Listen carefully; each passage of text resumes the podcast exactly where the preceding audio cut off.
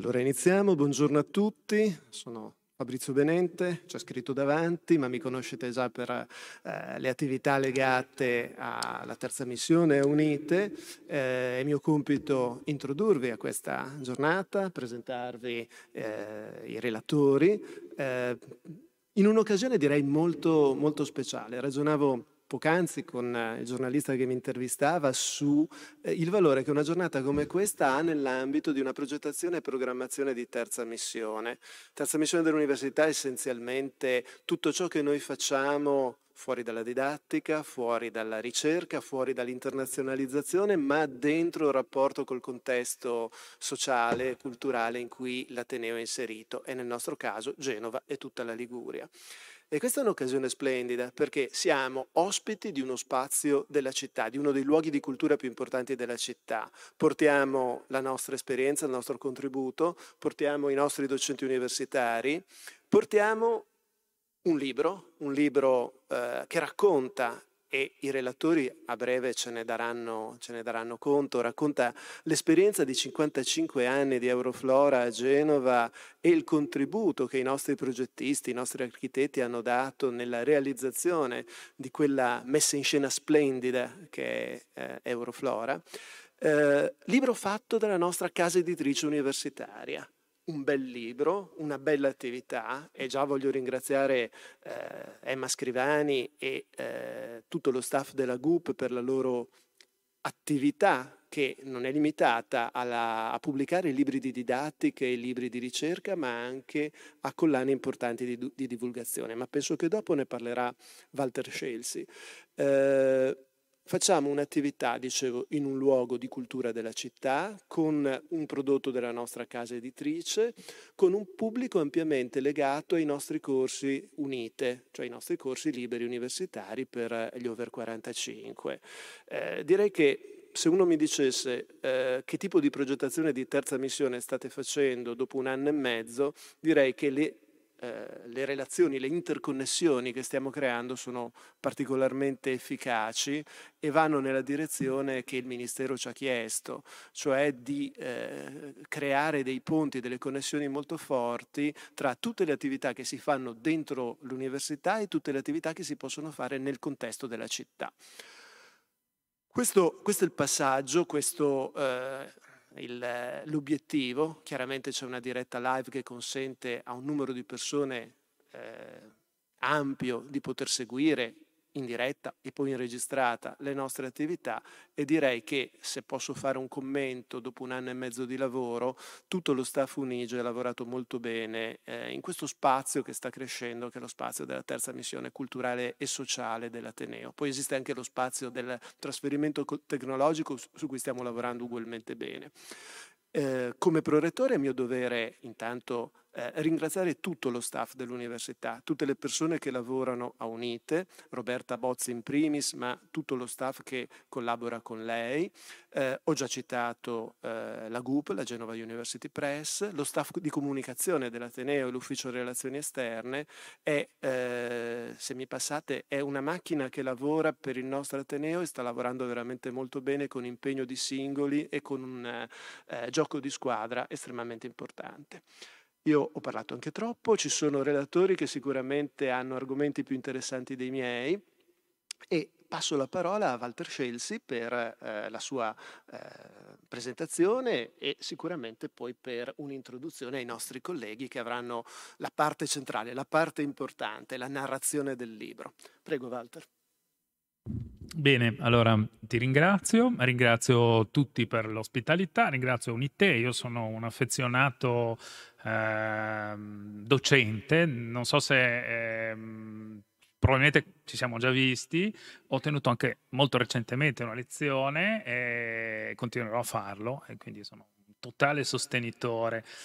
Sarei ampiamente nell'età iscrivibile, diciamo, tuttavia entrambi i ruoli non si possono giocare, mi hanno spiegato, per cui mi devo accontentare di quello che parla. Dunque, allora vi ringrazio, la sede è davvero importante, ma per me l'occasione anche lo è altrettanto. emotivamente coinvolto in questo libro, intanto perché gli autori Paola Sabbione e Antonio Lavarello sono miei amici, poi perché il curatore della collana Gianluca Porcile è mio amico, e poi anche perché ho appreso dalla lettura notturna del volume Euroflora è mia coetanea.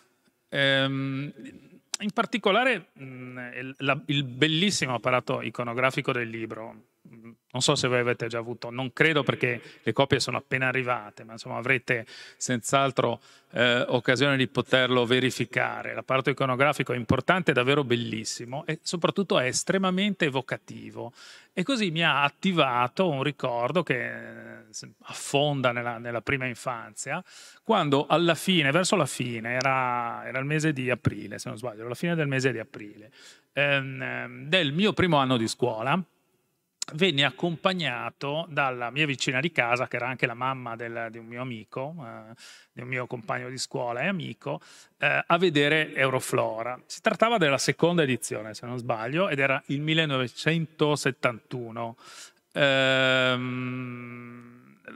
All'epoca, ve lo ricordate tutti senz'altro, Euroflora si teneva dentro quello che si sarebbe chiamato poi il Padiglione S, ma all'epoca chiamavamo tutti Palasport.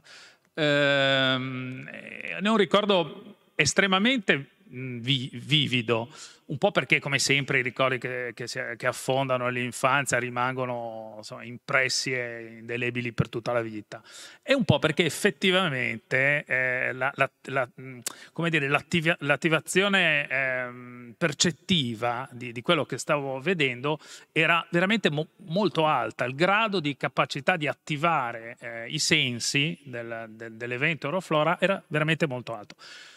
Ricordo un caldo umido al limite della sopravvivenza, e ricordo anche qualche mio problema respiratorio, avendo un rapporto difficile con l'impollinazione, però ricordo anche una fontana che gettava acqua dal centro del Palasport, e ricordo questo insieme. Io insegno composizione architettonica in questa università, e ricordo questo insieme, questo, come dire, utopia 8-novecentesca di poter costruire il mondo piccolo all'interno dell'architettura. La storia delle orangerie del secolo precedente, poi delle grandi esposizioni, e così si dedicava a un'architettura completamente moderna, strutturalmente ardita, molto ardita, come adesso ci ricordano quelli che ne stanno operando un recupero, contenere un mondo meraviglioso fatto di fiori, anche di fiori che non avevamo mai visto, fiori che non crescono alle nostre latitudini, che venivano dal nord dell'Europa, per esempio, da grandi tradizioni di floricoltura come quella dei Paesi Bassi, eccetera. Il mondo all'interno dell'architettura. Adesso la sede dell'Euroflora è una sede perfetta, meravigliosa, a cielo aperto, e sono i Parchi di Nervi, che sono senz'altro uno dei vanti del nostro territorio. Però il ricordo della luce che proveniva da quel grande oculo centrale, che era coperto di lastre di vetroresina, non so se vi ricordate, che col tempo hanno preso un colore ambrato e che diffondevano all'interno dell'ambiente una luce completamente onirica, la luce del sogno, no? Come quella di una pellicola virata in colori miele. Ecco, è uno dei primi ricordi della mia vita, e anche uno dei ricordi più forti, diciamo, più intensi. Questo è per spiegarvi con una storia privata, mi scuserete di questo eccesso di autobiografia, di autobiografismo, ma lo faccio per dimostrare quanto sono coinvolto. Ecco, è un tributo, prendetelo come un piccolo modesto tributo a questa occasione. Per cui non vi prendo altro tempo, vi ricordo semplicemente che questo libro, io faccio parte del comitato scientifico editoriale di Genova University Press, e la nostra casa editrice si fregia davvero oggi di avere ancora un titolo molto importante e che si aggiunge a una collana consistente. La casa editrice, forse lo sapete, è attiva dal 2010 e all'interno della sua attività conta ben 49 collane, delle quali una è quella coordinata e curata da Gianluca. E coinvolge molti docenti, ma non solo docenti del nostro Ateneo. Docenti del nostro Ateneo coinvolti sono oltre 450, quindi un numero veramente consistente, importante della nostra community, e ha pubblicato oggi oltre 250 titoli. E poi gestisce anche 4 riviste scientifiche di settori diversi. E tra i titoli pubblicati quasi 100 sono disponibili in open access, quindi potete tranquillamente reperirli nel sito, scaricarli o leggerli direttamente. Cosa dire? Sì, insomma, ringrazio ancora per l'occasione, non vi rubo altro tempo e lascio la parola ad Antonio Lavarello. No, a Gianluca Porcile, scusatemi. Buongiorno, mi associo ai ringraziamenti di chi ha parlato prima di me, non li ripeto per economia del tempo e anche per poi lasciare più spazio al libro. Vi porto i saluti dei 2 direttori della collana che ospita anche questo testo, il professor Marco Spesso e il professor Guglielmo Bilanzoni, e in qualche modo teniamo a battesimo e inauguriamo una sessione della collana principale chiamata Itinerari di Architettura, che vuole rivolgersi proprio alla terza missione con una serie di testi che hanno in qualche modo una missione forse fin troppo ambiziosa, leggermente complessa, di operare con testi aperti a un vasto pubblico, affiancandosi alle altre sessioni della collana che si occupano degli archivi, del lavoro di giovani ricercatori e delle monografie più direttamente orientate alla ricerca.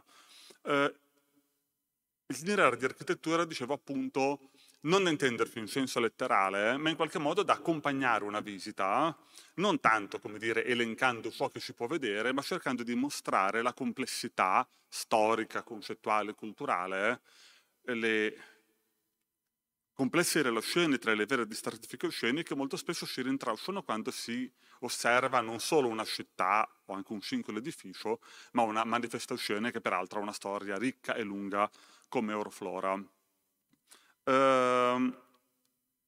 Terminata questa fase di saluti e di ringraziamenti, vi porto anche i saluti di Paola Sabbion, che non è potuta intervenire perché in giro a procurarsi delle piante per Euroflora, che è una delle curatrici del volume e di cui nel mio intervento riassumerò anche il testo che lei ha scritto per questo volume. Farò un piccolo intervento introduttivo che in qualche modo tende a cercare di esplicitare il lavoro del curatore della collana. Sono molto contento di inaugurare gli itinerari di architettura con un testo che apparentemente non è un itinerario in senso letterale, è certamente un percorso ed è certamente una guida ad un itinerario fisico. È un testo che vuole essere uno strumento per girare per l'Euroflora che tra poco verrà inaugurata e comprenderne in qualche modo i retroscena, come dire, le radici che affondano nei decenni precedenti. Genova ha un rapporto complesso e particolare col paesaggio, come molte altre città europee. Ha avuto un lungo rapporto di relazione, di integrazione tra il piano architettonico e quello paesaggistico, anche attraverso l'architettura e la realizzazione di giardini, ma allo stesso tempo è una città fortemente connotata da un paesaggio naturale di un'indubbia forza e di un'indubbia leggibilità, rendendo l'affermazione un po' più radicale, sempre in qualche modo partendo da una considerazione che viene fatta da alcuni studiosi, critici, osservatori della città proprio negli anni 60, quando nasce Euroflora. In qualche modo si può dire che esistono città che hanno un paesaggio e città che non hanno un paesaggio. Non è una questione di merito. Città come Genova o come Napoli hanno un paesaggio, hanno una relazione continua e diretta col paesaggio naturale. In altre città, come può essere per esempio Milano, ma anche il centro di Firenze, in qualche modo l'architettura ha un valore dominante. In molte parti della città si percepisce soltanto l'ambiente costruito, molto spesso in forme meravigliose e stupefacenti dai grandi architetti che nelle varie epoche hanno costruito la città. Genova ha una duplice natura che viene registrata dai viaggiatori. Siamo oggi molto consapevoli, ci riflettiamo tutte le volte che parliamo dei Palazzi dei Rolli, che Genova è una città di palazzi, quindi una città di architettura. Molti dei visitatori che hanno frequentato la città in epoche diverse hanno rimarcato l'importanza dei palazzi genovesi. Eppure vi sono anche altri viaggiatori, cito il titolo di esempio Herman Melville, che rimane quasi deluso, non si concentra sui palazzi, dice la città si comprende, guardandola da fuori, guardandola in relazione col paesaggio. È una parte di un sistema composto da tre elementi che sono le colline, la città e il mare. E partiamo proprio con questa immagine per mostrare come forse in un'epoca straordinaria per lo sviluppo della pittura, la rappresentazione del paesaggio genovese in ambito pittorico è una delle testimonianze evidenti di questa straordinaria relazione con il paesaggio. Eppure in qualche modo parliamo di Euroflora, quindi parliamo di una manifestazione, e non vogliamo divagare troppo, che parte dall'ambito sostanzialmente florovivaistico della coltivazione. E quindi in qualche modo citiamo un testo che viene scritto da un autore che si concentrava sulla coltivazione degli agrumi, su quello che potremmo definire paesaggio agrario, e che tra le tavole più belle di un libro pubblicato, a cavallo del primo decennio del Settecento, mostra un'immagine di San Pierdrena. Un grande spazio connotato dalla successione dei palazzi che definiscono un sistema geometricamente definito con grande chiarezza, un paesaggio architettonico molto ordinato che diventa ricco perché si integra con un paesaggio di giardini che a loro volta creano una relazione diretta e spontanea con l'architettura. Poche pagine dopo, sempre nello stesso titolo, abbiamo un'immagine di Nervi. E vediamo una cosa che io in qualche modo reputo interessante. Se per un pittore, in qualche modo abituato da una lunga tradizione a rappresentare il paesaggio urbano e naturale di Genova e dei suoi dintorni, è facile da rappresentare, ecco che qui invece vediamo che un uomo che in qualche modo studia le piante, ecco che alla fine del Settecento fa una certa fatica a rappresentare un paesaggio come quello di Nervi, più direttamente dominato dal paesaggio naturale, dall'asperità delle colline, da un rapporto col mare fatto da scogliere e calette. Ecco, in qualche modo, su questo rapporto, possiamo trovare una relazione che in qualche modo riguarda molti aspetti della costruzione della città.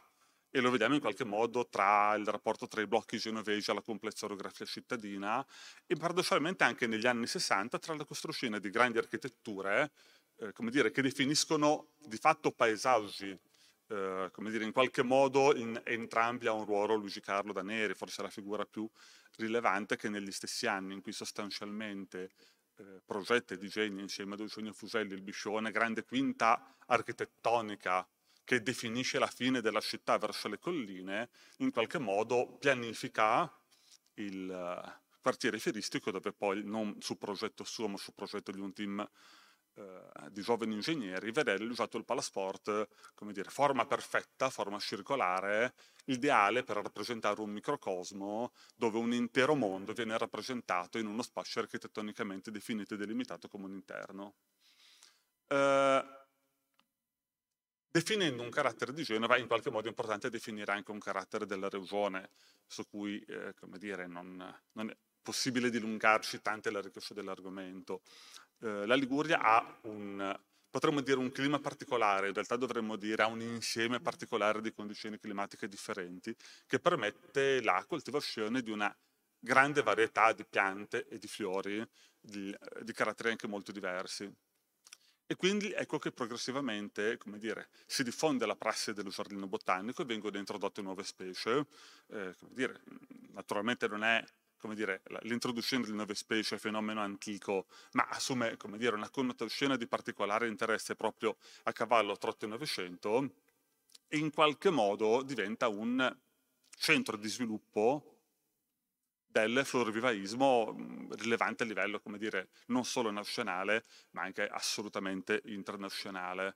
Questa grande tradizione del florovivaismo fa sì che nel momento in cui si bisogna in qualche modo riempire il nuovo quartiere fieristico appena realizzato di attività, ecco che una grande mostra che proprio di piante e di fiori si occupa ha un suo particolare significato. Come dire, vado rapidamente per non rubare poi molto spazio ad Antonio, che invece, come dire, tratterà di Euroflora in un modo più dettagliato.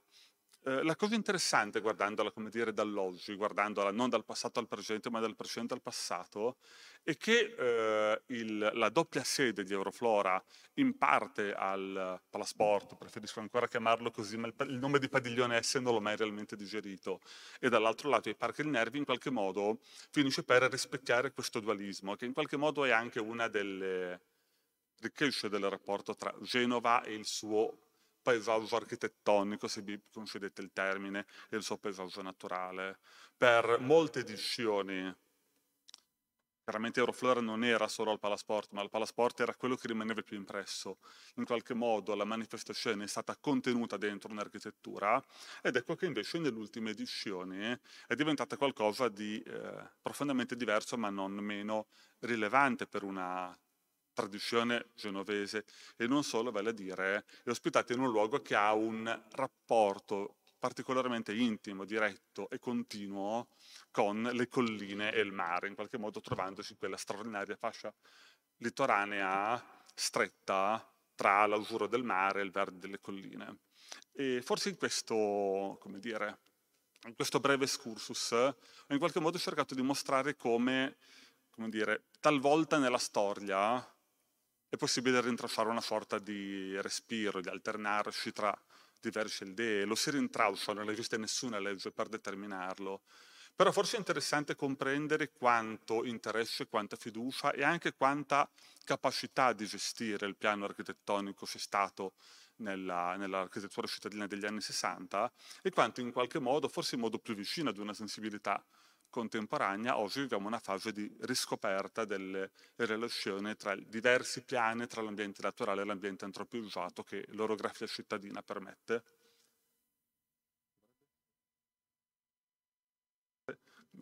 C'è un'immagine sostanzialmente di diverse scene sul Palasport, su cui non mi dilungo perché su questo cedo la parola ad Antonio.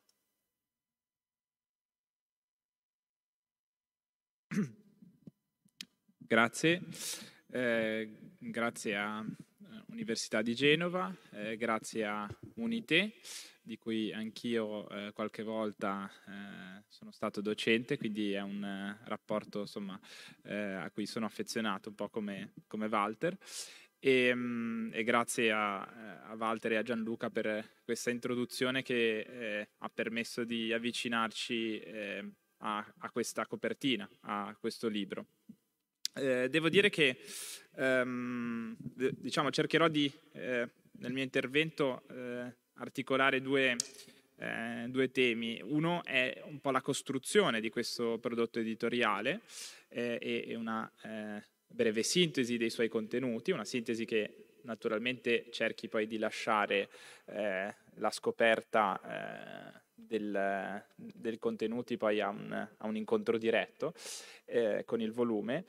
E poi cercherò poi invece in una seconda parte di raccontare qualcosa di più del mio contributo che è contenuto in un saggio sulla progettazione di Euroflora, quindi sull'aspetto più propriamente progettuale. Ma prima di fare questo, e per raccontare un po' la genesi di questo libro, parto da un'immagine, come dire, di cui poi racconterò brevemente il significato. È una fotografia di uno dei ponti di Euroflora 1986 con un gruppo di persone sul ponte, che non capisco se guardano il fotografo o meno, oppure sono fotografati a loro insaputa.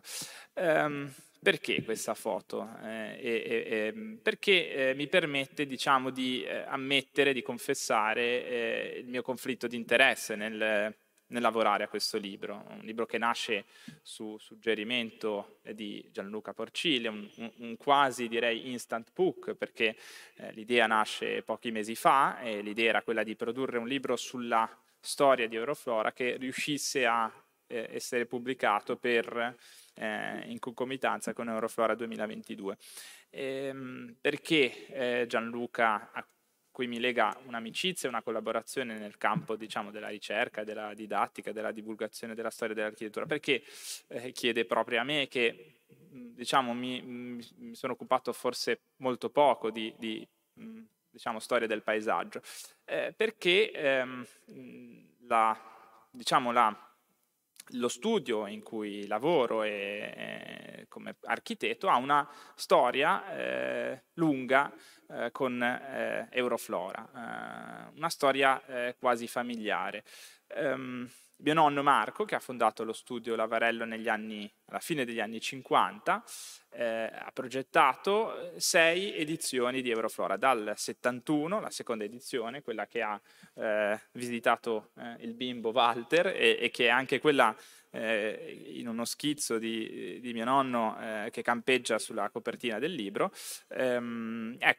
fino al 96. Questa fotografia in effetti è sì una delle tante foto che abbiamo in archivio di una delle edizioni che ha progettato lo studio Lavarello, ma è anche curiosamente una foto di famiglia. Per caso mi sono accorto che in questa foto c'è mio nonno Marco, mio padre Matteo che lavora in studio con noi, mia nonna e mia mamma.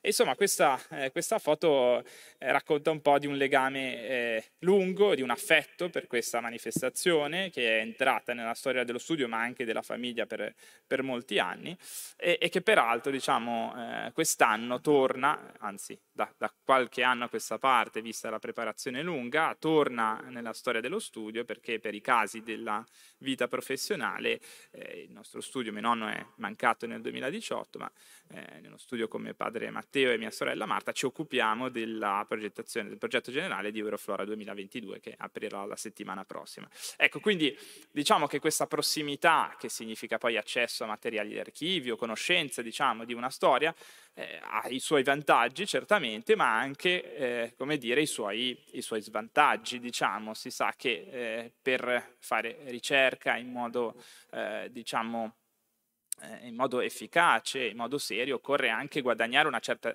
distanza, un certo distacco critico dall'oggetto della propria ricerca. E dunque, come dire, per ovviare a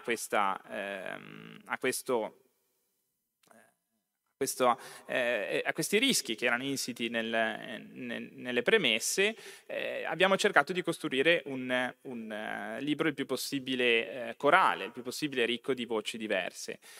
Certamente il contributo più importante è quello di co-curatela di Paola Sabbion, storica del paesaggio, ricercatrice nel campo della storia del paesaggio, della storia culturale del paesaggio e della teoria e della critica del paesaggio. Proprio il contributo di Paola ha permesso a me come dire, appunto, guadagnare quella distanza e quel distacco che è sempre fruttuoso. E poi altre voci che diciamo compongono un mosaico che è necessariamente complesso, non solo per la storia, diciamo, relativamente lunga di questa manifestazione, ma anche per la complessità di livelli a cui può essere letta. C'è il livello progettuale, ma c'è anche il livello agronomico-botanico. C'è un contributo di Ettore Zauli, agronomo, che ha lavorato a molte edizioni di Euroflora, che affronta proprio questi temi. E poi i luoghi di Euroflora a cui ha accennato Gianluca, il Palasport della Fiera del Mare, che nel 1966, la prima edizione, era stato appena costruito, quindi probabilmente vi fu in chi visitò quella prima edizione la novità, diciamo, di vedere quegli spazi appena costruiti e di vederli peraltro già immediatamente travolti e sconvolti dall'allestimento floreale della mostra. Ma anche il testo, il saggio, una scheda, diciamo, sul Palasport è stata curata da Francesco Bacci, amico e storico nel campo dell'architettura, della storia dell'architettura contemporanea, E poi i luoghi sono anche i Parchi di Nervi, ormai siamo alla seconda edizione che si svolge ai Parchi di Nervi e la scheda è stata curata ancora da Paolo Sabion. E poi cosa significa allestire Euroflora in concreto? Che cosa significa trasformare in modo radicale i padiglioni della fiera, ma anche trasformare, pur con tutte le cautele del caso, poiché si tratta di parchi diciamo monumentali con una lunga storia alle spalle, ma anche trasformare i parchi di Nervi. E su questo ha scritto un contributo interessante Giorgio Costa, che lavora per Aster e che ha lavorato all'allestimento, dirigendo, sovrintendendo l'allestimento sia in alcune edizioni della Euroflora in fiera, sia a quelle ai parchi. E poi diciamo una serie di schede più puntuali sulle diverse edizioni, una per una, dal 1966 al 2018. E infine, diciamo, a completare questo viaggio nel tempo, anche una piccola proiezione verso il futuro, un futuro diciamo vicino, purtroppo, o per fortuna, diciamo, purtroppo per chi deve completare gli allestimenti e per fortuna, diciamo, per chi invece lo andrà a visitare, è un futuro che ormai da cui ci si parla solo una settimana, che è quello della prossima edizione, di cui viene presentato diciamo sinteticamente il progetto. Detto questo, e lasciandovi, come dire, lasciando appunto un incontro diretto col volume, che davvero vorrei ringraziare lo staff di GUP, è davvero bello, l'ho visto, diciamo, l'ho toccato con mano solo questa mattina e mi sono già, diciamo, innamorato, però devo dire è molto bello. Cercherò di raccontarvi, io credo, sostanzialmente un tema centrale, che è una chiave di lettura, una tra le tante, che permette di legare insieme tutte le edizioni di Euroflora nella loro varietà, nella loro diversità. Ed è quello del legame a cui ha già accennato anche Gianluca tra l'architettura, diciamo, tra il costruito diciamo, da parte di mano umana e diciamo, con le componenti naturali, per una sintesi diciamo, anche un po' ormai diciamo, abbastanza sentita ma utile tra la natura e l'artificio. In qualche modo Euroflora è una specie di laboratorio di esperimenti sulle relazioni estetiche tra natura e artificio, potremmo considerarlo così, in cui questo rapporto è al grado più estremo, diciamo più radicale di tensione. La prima edizione certamente, come si diceva, questa è una fotografia del 1966, sfruttò grandemente la novità di entrare in quei padiglioni e di trovarci qualcosa di sostanzialmente inaspettato, un giardino fiorito. In fondo il supervisore artistico, così veniva chiamato, dell'edizione del 1966, Edoardo Rasi, giocò facile in qualche modo, ma fu abile nel introdurre alcuni elementi già da subito che avrebbero poi diciamo, anche connotato le edizioni successive. In particolare l'introduzione scenografica dell'acqua e lo sfruttamento dei salti di quota e delle differenze di livello che l'architettura del padiglione, del Palasport, in particolare diciamo, consentiva. Devo dire che nel 1966 possiamo considerarla è la prima edizione di Euroflora, anche se Euroflora ha una specie di progenitore, diciamo, di evento prodromico che fu Flor 61. Flor 61 fu un'esposizione di piante e fiori che si svolse nell'ambito dell'esposizione del 1961 dedicata a celebrare i 100 anni dell'Unità d'Italia, si svolse a Torino e fu dedicata in particolare al lavoro. È interessante che cosa significava il lavoro? Significava sostanzialmente celebrare come dire, mostrare, illustrare al grande pubblico l'industrializzazione di un paese che stava diventando sempre di più un paese rurale, agricolo, a un paese industriale e anche transitando verso una economia, diciamo, una società di consumo di massa.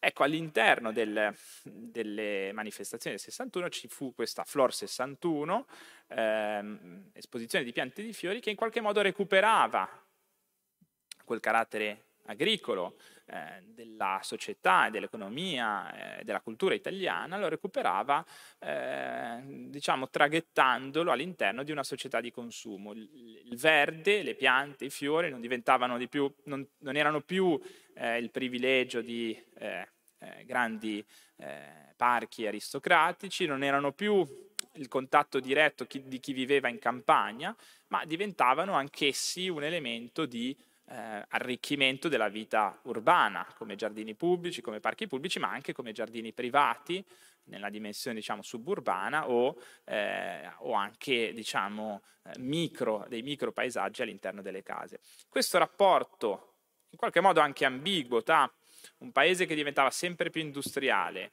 e una però attenzione verso la dimensione, diciamo, naturale, rappresentata in modo così semplice ma efficace dalle piante di fiori, connota un po' tutta la storia di Euroflora.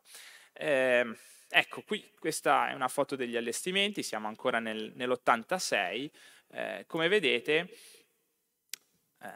l'effetto generale che il pubblico aveva all'interno del Palasport, dei padiglioni sfieristici, significava, era il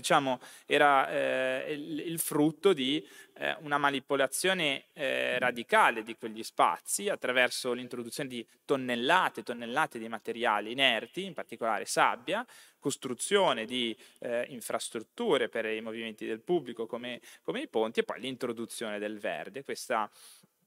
Questa manipolazione serviva a trasformare l'immagine di quegli spazi e anche in parte la funzionalità. D'altronde, come dire, il Palasport è vero che andava in qualche modo trasformato, ma era anche uno spazio che si prestava molto bene ad accogliere quel tipo di manifestazione. Forse è una consapevolezza che poi fu acquisita gradualmente con il passare delle edizioni, ma in realtà sembrava quasi pensato per qualcosa del genere. E in effetti, che cos'era il Palasport? Il Palasport era uno spazio per competizioni sportive al chiuso, ma sappiamo bene che le competizioni sportive da sempre, dalla loro origine nell'antichità, sono anche degli spettacoli, per un pubblico, non vi è solo la componente propriamente sportiva di competizione che coinvolge gli atleti, ma anche appunto una componente di rappresentazione nei confronti di un pubblico. E in effetti il Palasport funzionava come luogo di spettacoli. Prova ne è che è stato utilizzato a lungo e ripetutamente per organizzare concerti, tra cui sicuramente il più noto è quello del 1965, in cui furono protagonisti i Beatles. Quindi un luogo di spettacoli in cui lo spettacolo diventava la natura ricostruita, ma pur sempre la natura. Diciamo che in questo modo questa analogia, si può costruire un'analogia tra quello che succedeva a Euroflora, dove il palcoscenico era affidato alla natura, e l'idea stessa, la categoria estetica di paesaggio, che si afferma in epoca moderna come la conquista del centro, della centralità, nell'opera d'arte, ma anche nello sguardo dell'uomo, del paesaggio, che dapprima funzionava principalmente da sfondo, da cornice ad altri elementi. La conquista del centro da parte del paesaggio e dell'elemento naturale che diventa in quel momento paesaggio è un po' quello che accade a Euroflora, diciamo in vitro, per così dire. La maggior parte, direi, delle manifestazioni, delle edizioni di Euroflora vede al centro del Palasport un elemento iconico, un elemento forte. Qui siamo ancora nel 71, una grande fontana che quasi gioca in pandan con la struttura della copertura. Qui siamo nel 76 con davvero l'elemento vegetale, in questo caso le grandi felci arboree della collezione del comune di Genova, una delle più grandi collezioni. E poi nelle edizioni degli anni 2000 le grandi sculture, mosaiculture che conquistano in modo diciamo emblematico il centro del Palasport, e poi grandi fioriture. Tradizionalmente il Palasport era conteso tra le grandi felci del comune di Genova e le grandi azalee, che anch'esse venivano dalle collezioni del servizio giardini e foreste del comune di Genova e anche del comune di Roma, che in qualche modo diciamo, gareggiavano per bellezza e magnificenza di queste piante. Ma quello che è interessante è che in Euroflora lo spettacolo non si svolge solo sul palcoscenico, ma coinvolge anche gli spazi del pubblico, gli spazi tipicamente dedicati al pubblico, cioè le gradonate. Le gradonate vengono coinvolte, direi da subito, dalla prima edizione, come vi ho fatto vedere in quella prima fotografia, nel progetto di questo paesaggio interno.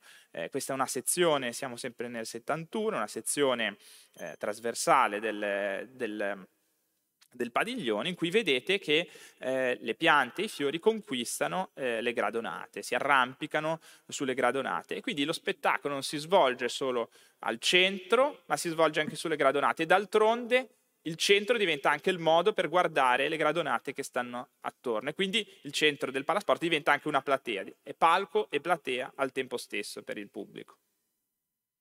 E così, diciamo, sulle gradonate cosa succede? Si ricostruisce sostanzialmente una pendenza, le pendici di rilievi, in modo diverso, con maggiore o minore astrazione, le pendici di alcuni rilievi collinosi, potremmo dire, che diciamo, si innalzano dallo spazio centrale.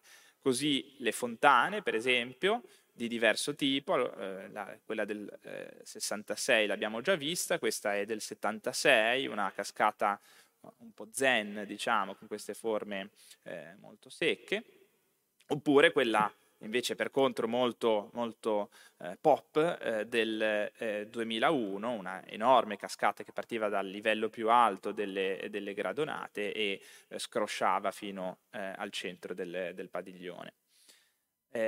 Oppure l'acqua, ma anche i fiori. Questa è l'immagine che sta in copertina, è uno schizzo della Euroflora 71 con queste masse fiorite che plausibilmente sono grandi piante di azalee che si arrampicano su un pendio che nasconde completamente la forma delle gradonate.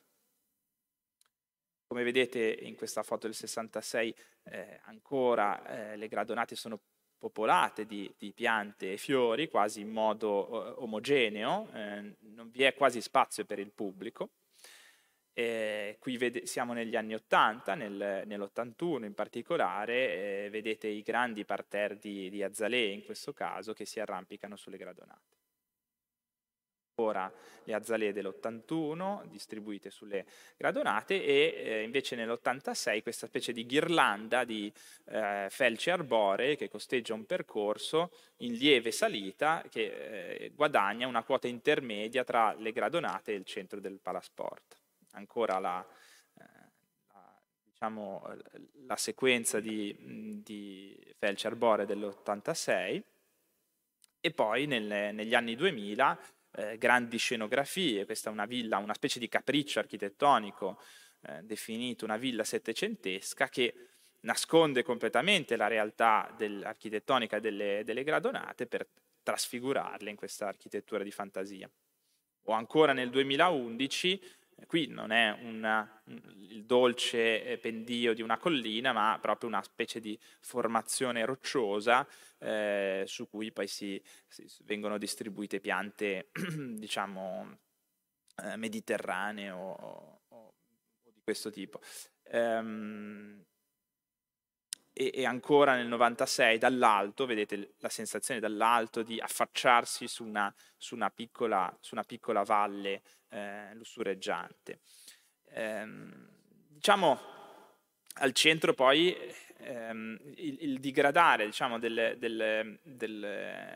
di questa valle poi aiutava a definire un compluvio, e quindi l'acqua non era solo acqua che si muoveva dall'alto verso il basso, ma anche acqua che si raccoglieva al centro del padiglione, del Palasport. Qui nell'81 un canale centrale attraversato da alcuni ponticelli, qui nel 2011 un lago, una sorta di grande lago, diciamo che questi elementi, qui arriviamo a uno dei delle questioni centrali, definivano tutto sommato il complesso di questi elementi, e la sensazione evidente in questa fotografia del 91, di Euroflora 91, era di trovarsi in un piccolo campione di natura, una sorta di microcosmo.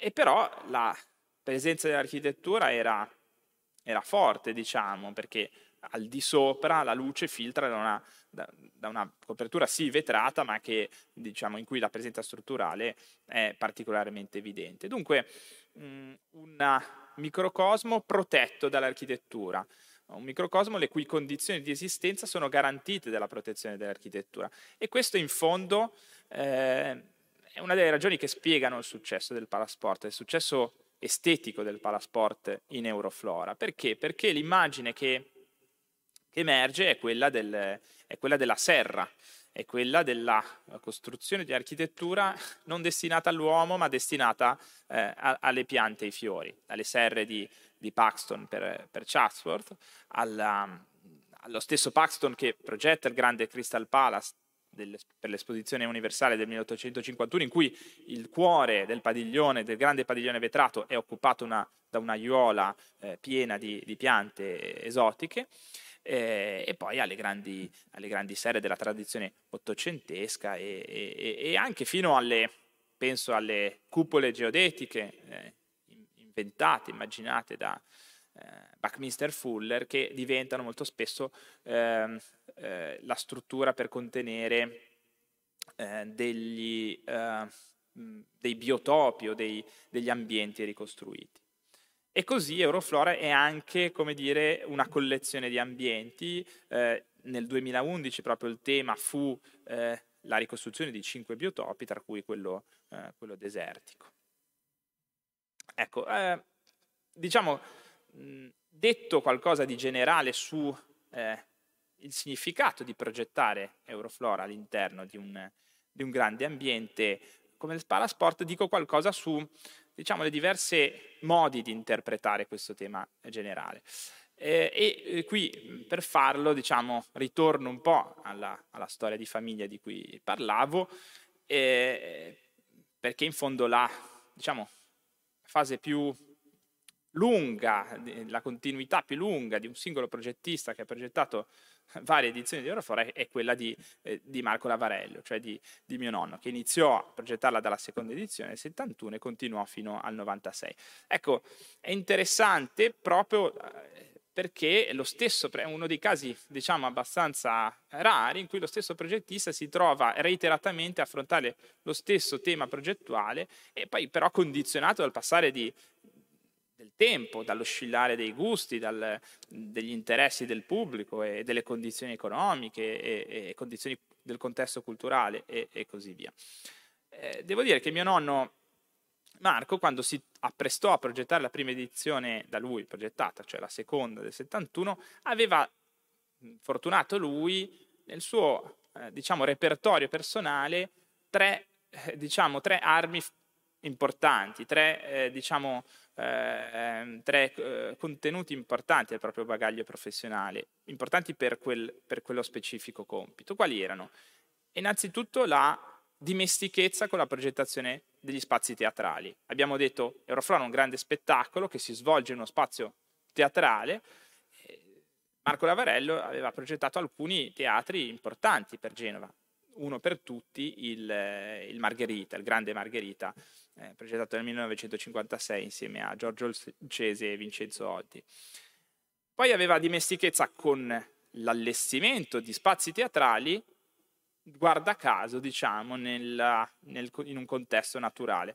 Questo è un progetto del 1955, quelli sono i Parchi di Nervi, ma non c'è Euroflora ancora, ma ci sono i balletti, e questo è il teatro mobile progettato per la prima edizione dei Balletti di Nervi, del Festival Internazionale del Balletto ai Parchi di Nervi.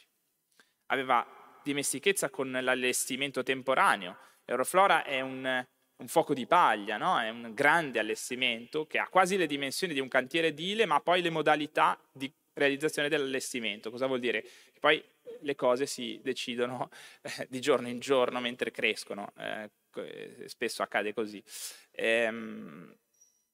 Questa è un'immagine di degli allestimenti per mostre, espositivi progettati da Marco Lavarello. L'esposizione del 54, Il Comune e i cittadini, realizzata nei locali del Palazzo dell'Accademia Ligustica.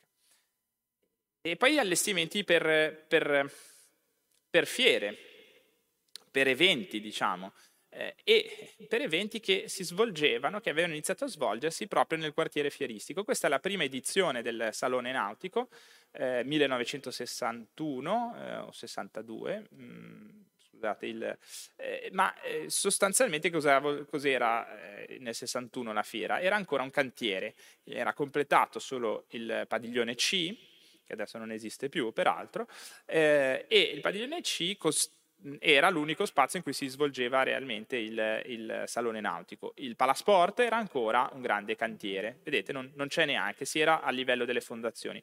L'ingresso del Salone Nautico doveva essere quindi un elemento che da una parte accogliesse in modo monumentale i visitatori, dall'altra diciamo distogliesse lo sguardo dal cantiere ancora in corso, e questo era quello che diciamo scaturì dalla matita di Lavarello, che era un grande cubo di tubi innocenti con una pensilina che si protendeva verso via le Brigate Partigiane. Diciamo che, per sintetizzare un po' gli aspetti più, diciamo, continuativi dell'approccio di Lavarello, quello che forse è più, diciamo, torna più spesso è quello di una certa sobrietà, diciamo, di una attenzione a non rubare il palco, non rubare il centro dell'attenzione alle produzioni florvivaistiche. Euroflora non è una fiera, una mostra, non ha carattere commerciale, ma però, diciamo, è il luogo dove poi i produttori, i vivai, i floricoltori e i territori espongono le proprie produzioni, quindi quello deve essere il centro. La sobrietà e diciamo, la prudenza è, diciamo, ben sintetizzata da questa, vi ho fatto già vedere uno schizzo, da questa fontana del 76, in cui, diciamo, il tratto architettonico è chiaro, ma molto trattenuto, diciamo. Un altro tema che ha a che fare con questo è l'utilizzo in chiave scenografica, in chiave estetica, in chiave compositiva delle infrastrutture che servivano a fluidificare le grandi, diciamo, il movimento delle grandi masse di pubblico. Consideriamo che il record di pubblico fu nell'86 e significò 700.000 persone, che se dividete per una decina di giorni di mostra significa 70.000 persone al giorno, e quindi i percorsi, gli spazi già, diciamo, dei padiglioni venivano implementati da una serie di infrastrutture temporanee, tra cui soprattutto i grandi ponti, dei ponti tendenzialmente realizzati o in legno o in acciaio, più facilmente in legno, e in particolare nei progetti di Lavarello questi ponti assumono anche un carattere estetico, compositivo, diventano diciamo un elemento della composizione del paesaggio, un elemento anche, diciamo, importante nella sua materialità. Questo era un ponte per l'edizione del 71 che attraversava il padiglione C, da una balconata all'altra, quindi cambiando anche il modo in cui si usava quello spazio. E questo ponte era realizzato completamente con legature, i nodi erano delle legature che ben evidenti, si vedevano bene queste grandi corde che avvolgevano l'intersezione tra diversi elementi, quindi anche una esaltazione di una certa modalità costruttiva provvisoria, effimera, ma comunque solida, diciamo. Oppure i ponti, qui siamo nell'81, diventavano proprio l'elemento per disegnare un quadro, un'immagine. Questi sono ponti, diciamo, di ispirazione giapponese, così con questo profilo dolcemente curvo, ma sono anche un omaggio, penso, non ne ho mai parlato con mio nonno, ma sono anche un omaggio al ponte del giardino di Giverny di Monet, che diventa, come dire, poi il soggetto e il protagonista di tantissimi dipinti, tra cui alcuni anche sono esposti per caso qui a Palazzo Ducale in questi mesi. Ancora i ponti dell'81, qui vediamo un disegno, diciamo, di sintesi. Nell'86 altri ponti con profili diversi, questa è sempre una foto di famiglia, diciamo, e nel 91 questa grande, diciamo, struttura a cavalletto che in realtà, diciamo, caratterizzava diversi ponti nei diversi padiglioni, che in fondo racconta di una questione più generale che riguarda la nostra città. Questo ponte a cavalletto, qui lo vedete ambientato nel padiglione B, è tutto sommato probabilmente un omaggio, anche qui non ne ho mai parlato con mio nonno, ma un omaggio al Morandi, che allora stava ancora in piedi, diciamo, e aveva ancora qualche decennio di vita, e una struttura a cavalletto realizzata in legno. Ecco, dicevo, un carattere più generale di Genova. Perché? Perché Genova, tutto sommato, se ci possiamo azzardare in qualche generalizzazione che è sempre pericolosa, ma è una città tutto sommato avara di monumenti civili e di spazi pubblici, ma capace poi di trovare una sua dimensione monumentale e pubblica e collettiva proprio nelle infrastrutture. Proprio nelle infrastrutture, a partire dal simbolo stesso di Genova, che è un'infrastruttura portuale, un faro, qualcosa di molto utile e pratico per la vita del porto. Abbiamo un ponte monumentale anche nel nome, e così via, le funicolari, il sistema di risalite pubbliche, che sono anche elementi non solo, come dire, funzionali, ma anche estetico, ludici, scenografici, potremmo dire, e così via. E forse l'edizione in cui più questa attitudine a costruire una esposizione attraverso, diciamo, i movimenti del pubblico e le infrastrutture che consentivano questi movimenti e che ogni volta consentivano al pubblico o imponevano al pubblico di muoversi in un modo diverso dall'edizione precedente, è quella del 91, in cui da una parte questi elementi, diciamo, hanno un valore simbolico, quell'incrocio di percorsi era una stilizzazione della bandiera di Genova, della croce di San Giorgio. Tenete presente che l'edizione del 91 fu intitolata Euroflora, precedeva di un anno le celebrazioni colombiane, e quindi aveva questa, anche nei contenuti botanici, aveva questa, diciamo, caratterizzazione. E da una parte quindi c'è un valore simbolico nel disegno dei percorsi, dall'altro proprio una grande complessità, come vedete in questa fotografia. Livelli diversi, percorsi diversi, ponti, scale che si arrampicano in modo evidente sulle gradonate. Passaggi, dicevo, a livelli diversi. Davvero la costruzione di un sistema infrastrutturale. In fondo le euroflore di Lavarello sono euroflore tipicamente architettoniche, in cui conta, in cui l'intervento, diciamo, del progetto generale, al di là dei contenuti espositivi, è quello di una costruzione dello spazio e di una trasformazione della percezione dello spazio attraverso il movimento all'interno di questi spazi, dei padiglioni. Ancora una immagine del 91, uno schizzo di sintesi. Qualche immagine del 91, il ruolo, diciamo, anche pur sobriamente, ma diciamo scenografico della grande immagine di Colombo. Le edizioni del 2001 vedono del 2000, a partire dal 2001 fino al 2011, vedono un cambio nell'assegnazione del progetto generale, viene incaricato lo studio Richetti, le figure del padre Giorgio e del figlio Nicola, che avevano lavorato in precedenza come esecutori degli allestimenti di Euroflora e di altre fiere. Quindi in qualche modo lavorano proprio sulla propria abilità e capacità nel realizzare straordinari allestimenti scenografici. Vediamo, l'abbiamo detto, la grande cascata del 2001, vedete l'altezza di quella cascata è abbastanza impressionante, immaginate il rumore che poteva fare, il suono più che rumore. La villa che abbiamo già visto, sempre del 2001, che si contrapponeva alla cascata, anche qui un po' artificio e natura, e in fondo, come dire, l'elemento antropico, l'elemento diciamo scenografico guadagna via via più importanza e più rilevanza rispetto a quello botanico. Questo è un grande fiore di loto, siamo sempre nel 2001, realizzato però con elementi, diciamo, con elementi assolutamente artificiali.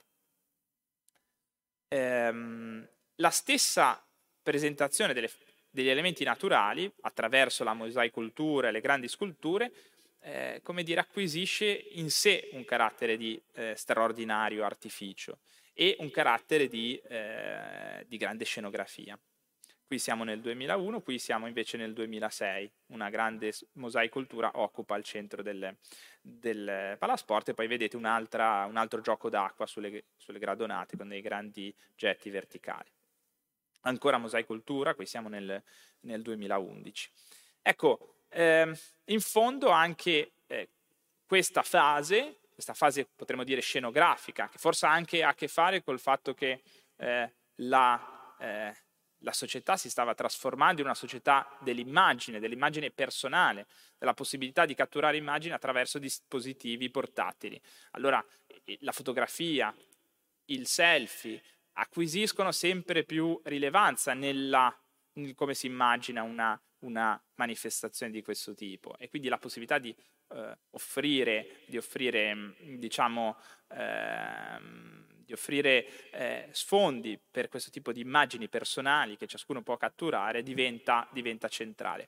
Ecco, questa attenzione scenografica anche qui ha un riferimento genovese. Penso a Michele Canzio, scenografo attivo nel corso del XIX secolo, attivo in campo teatrale, è lo scenografo delle scenografie del Carlo Felice, uno dei più importanti, ma anche scenografo di giardini e di parchi, pensiamo alla Villa Pallavicini. E dunque questa compresenza di scenografia e definizione del paesaggio è particolarmente significativa.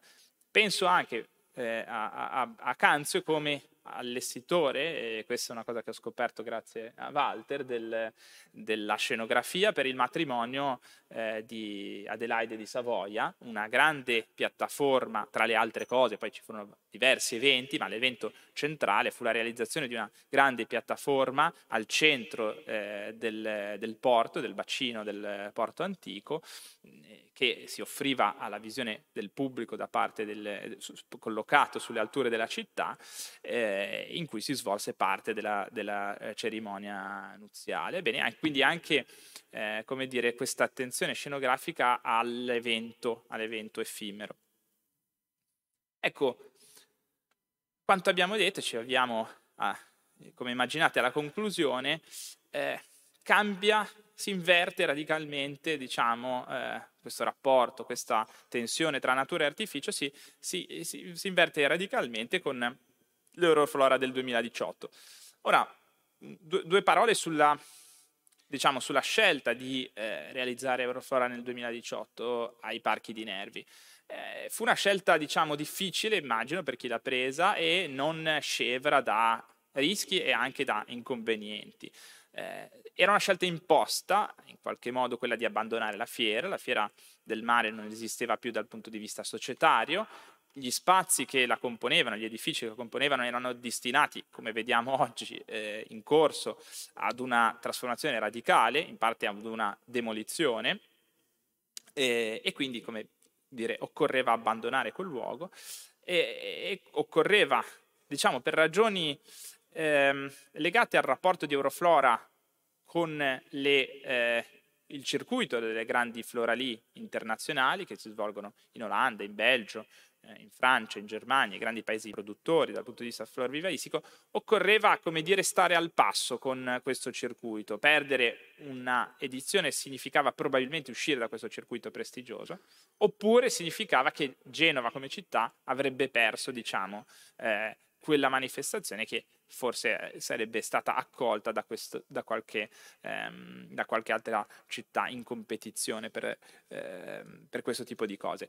E quindi, come dire, fu una scelta imposta dalle cose, dalla fretta. I parchi di Nervi costituivano tutto sommato un prêt-à-porter, ma non scevra di inconvenienti. Quali sono gli inconvenienti? Rispetto a chi immaginava, per esempio penso al pubblico, ma probabilmente anche ai progettisti, a chi immaginava una fiera, ai padiglioni della fiera, la difficoltà estrema, direi, l'impossibilità di trasformare radicalmente quegli spazi. I parchi di Nervi sono un complesso di parchi vincolati come monumenti storici, e quindi sono spazi in cui si può intervenire, sono in modo molto molto lieve, non invasivo, reversibile. E inoltre sono spazi in cui anche dal punto di vista pratico è molto difficile fare quello che si faceva ai parchi. Non si possono portare grandi quantità di sabbia o di ghiaia, non si possono attraversare con grandi mezzi, non si possono portare grandi diciamo, piante. Si possono portare piante di medie dimensioni al massimo, con anche una certa fatica, non si possono scavare fondazioni che permettono di crescere in altezza con strutture scenografiche. Ma d'altronde non solo non si può modificare quell'immagine, ma non ha neanche senso, non ha neanche significato. Perché? Perché i parchi di Nervi sono già una cornice. La cornice ha una relazione estetica con il contenuto, non è indifferente la cornice rispetto al contenuto che accoglie, e dunque i parchi possono diventare, si offrono come una cornice che quindi va in qualche modo valorizzata, o almeno è opportuno valorizzare per dare anche forza al contenuto. Il rapporto è tra una storia lunga, quella dei parchi che nascono come parchi di villa, lo sapete probabilmente meglio di me, da tre ville, patrizie, Groppallo, Serra e Grimaldi, che gradualmente diventano un parco pubblico nel corso del XX secolo. E quindi poi subiscono una serie di trasformazioni, una storia lunga che si confronta invece con un evento effimero, appunto, dicevamo un fuoco di paglia. Questi due elementi è un evento che deve dare conto della propria eccezionalità. E questo, diciamo, è il problema, ma è anche, come dire, la sfida di chi progetta Euroflora ai parchi di Nervi. Nel 2018 l'incarico fu affidato allo studio DodiMoss, Egizia Gasparini e Valentina Dalla Turca, diciamo il lavoro fu proprio questa, qualche immagine dimenticavo di averle inserite, ma sono un omaggio a Gianluca che ha scattato queste bellissime fotografie che trovate nel volume, bellissime fotografie dei parchi di Nervi. E, dicevo, il progetto di DodiMoss non a caso giocò proprio sul rapporto tra quadro e cornice. Il progetto generale vedeva, al di là dei contenuti poi portati dagli espositori, vedeva una diciamo, definizione di alcuni quadri che si inserivano nel contesto di alcuni spazi particolarmente significativi all'interno dei parchi. Ogni quadro quindi rappresentava un'immagine autoconclusa e poi circondata dal resto dell'esposizione, ma credo che molti di voi l'abbiano visitata. È significativo pensare che la scelta sia ricaduta proprio sul tema sul tema del quadro. Direi che vi ringrazio, alcune immagini del 2018, adesso un'altra percezione che è fondamentale in questo tipo di cose, un po' in fondo è una perversione, perché poi l'immagine che conta dovrebbe essere quella di chi visita la mostra, però poi sempre di più, come dire, conta anche un'immagine complessiva a volo d'uccello che è consentita dall'utilizzo dei droni, come sapete, e ecco poi il primo di questi quadri che si offriva al pubblico era proprio quello primo che si incontrava entrando in parco Groppallo. Dicevo, ho concluso questo mio intervento, vi ringrazio, ovviamente non posso, anche se magari sembrerà inopportuno farlo, però non posso non darvi appuntamento alla Euroflora del 2022 che, diciamo, aprirà al pubblico il 23 aprile, se non altro per, come dire, metterla a confronto con questa storia e diciamo, aggiungere un tassello a questa storia. L'Euroflora si svolgerà anche questa ai Parchi di Nervi e diciamo, speriamo che abbia un aspetto di questo tipo. Vi ringrazio tutti e ovviamente non so come funzioni, se esiste la possibilità di fare domande, ovviamente siamo a disposizione, o domande o interventi. Allora ringraziamo, direi in ordine di apparizione, Walter Scelsi, Gianluca Porcile e Antonio Lavarello, soprattutto Antonio per questa ricca, bella, attenta ricostruzione di 55 anni di storia di Euroflora. Come Walter anch'io sono contemporaneo, cioè, sono del 66 anch'io, quindi anche semplicemente sfogliare il libro è un ritornare a anni di vita della nostra città, anni in cui si andava regolarmente, ci portavano i genitori, ci portava la scuola e poi ci siamo andati noi da adulti per un incontro con un appuntamento che tornava periodicamente. E sfogliare il libro è sfogliare la storia di Genova, non solo per le immagini bellissime degli allestimenti e la ricca iconografia in relazione ai progetti, ma anche per le istantanee in bianco e nero che arricchiscono proprio la parte umana, la parte partecipata. Citavi il numero di persone che ogni giorno entravano e attraversavano i padiglioni in qualche modo contemplando una mostra, non un'esibizione commerciale, ma una mostra, cioè un qualcosa che era semplicemente offerto alla bellezza e all'interesse dei cittadini. Quindi grazie. Se ci sono domande, interventi, i nostri relatori sono disponibili a dare risposta, a dare approfondimenti.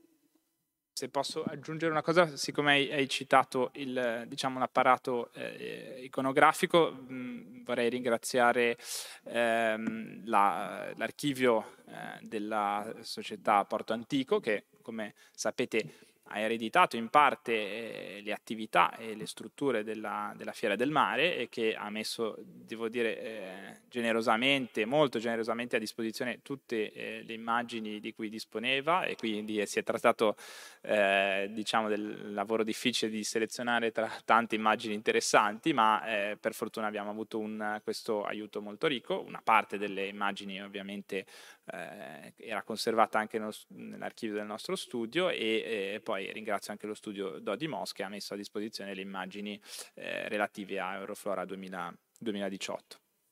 Grazie. Se non ci sono domande e interventi, noi vi salutiamo, l'appuntamento alle prossime iniziative. Ricordo che questo bel libro è disponibile all'uscita, credo ce ne siano ancora numerose copie, per cui chi è interessato a approfondire con la lettura e con la percezione delle immagini, beh, può fare solo una cosa, procurarsene una copia, d'altronde i libri si stampano per quello. Buongiorno a tutti, arrivederci. Grazie.